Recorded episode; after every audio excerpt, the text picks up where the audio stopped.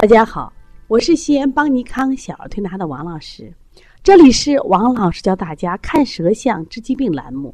今天我想分享的是我们一个宝宝积食调理前后的一个舌象图。啊，谈到积食啊，我深有感触。我发现我们临床中大部分的孩子都是因为积食而引起的感冒、咳嗽、发烧、便秘、腹泻等等，但是就这一点。却往往引起不了家长的注意，孩子反复生病，不找原因，其实罪魁祸首就是积食惹的祸。就拿我们这个宝宝来说，爸爸呀，给我讲，他说了，其实呀，你说我跟丈母娘的关系啊，本来处挺好的，就是有了孩子以后，他们老给孩子喂的多，喂了喂到什么呀，能吐，使劲给孩子喂，啊，孩子不吃怎么才能长高？不吃怎么能长胖？那就好几次，我实在忍不住了，就发火了。发火以后，其实也挺尴尬的。我知道老人是为我们孩子好，也是为我们减轻负担。但是呢，你老这样子，对孩子这个身体损害是很大的呀。所以后来我发现这个孩子就越来越弱，而且呢，很容易积食。那现在呢，我就自己带，再辛苦，我就请了个保姆啊，平常了接那个接送一下幼儿园。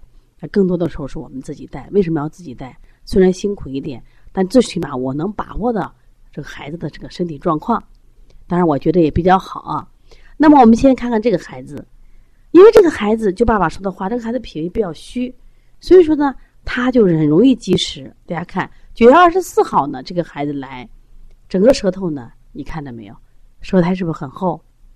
当时的情况是这个孩子有发烧的迹象，那么烧退了。那我们调理了两天以后呢，这个孩子的舌苔也少多了。但是大家都知道，实火啊，就是积食引起的发烧，往往烧退以后，它都会伴有咳嗽。这种咳嗽呢，一般都有痰，在后期的会有那种黄痰。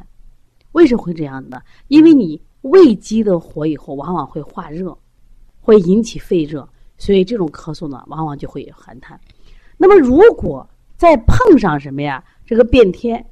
那这一类孩子呢，就容易再引起外感。那这里就是我们常讲的内有家贼，招来外鬼。家贼就是积食，外鬼就是风寒。因为你有积食，正气不足了嘛，就特别容易引起什么呀？外感。大家看一下这个孩子的舌头，除了积食以外，他的舌形。这个孩子的舌形实际上是一个不带舌。什么叫不带舌呢？就是舌根小，舌尖大。其实我们正常的舌应该是舌根大，舌尖小，这是正常的。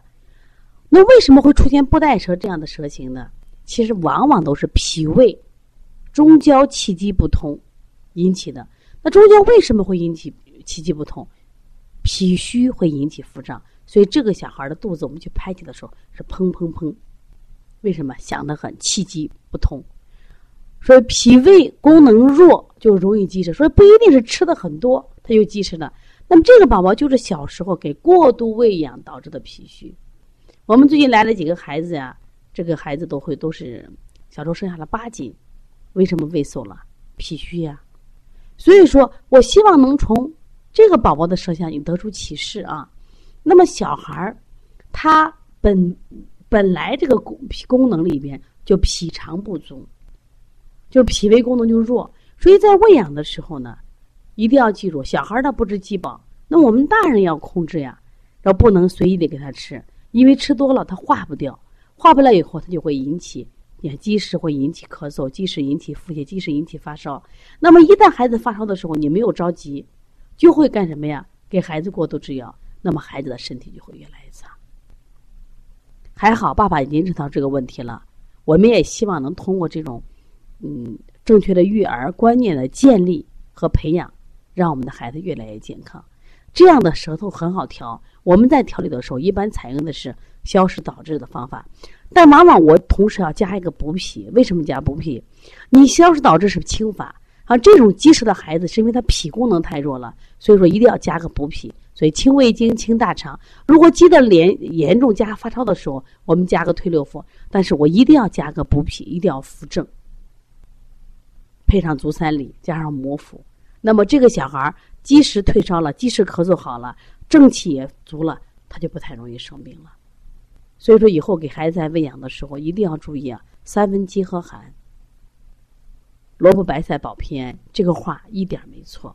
如果你的孩子有这样的问题，可以加王老师的微信。如果你在喂养上有很多的困惑和苦恼，也可以向王老师咨询。我的微信是幺三五七幺九幺六四八九。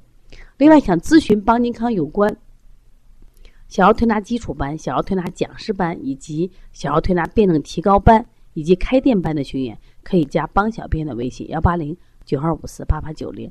希望大家持续关注邦尼康，我们也会把邦尼康临床中最先进。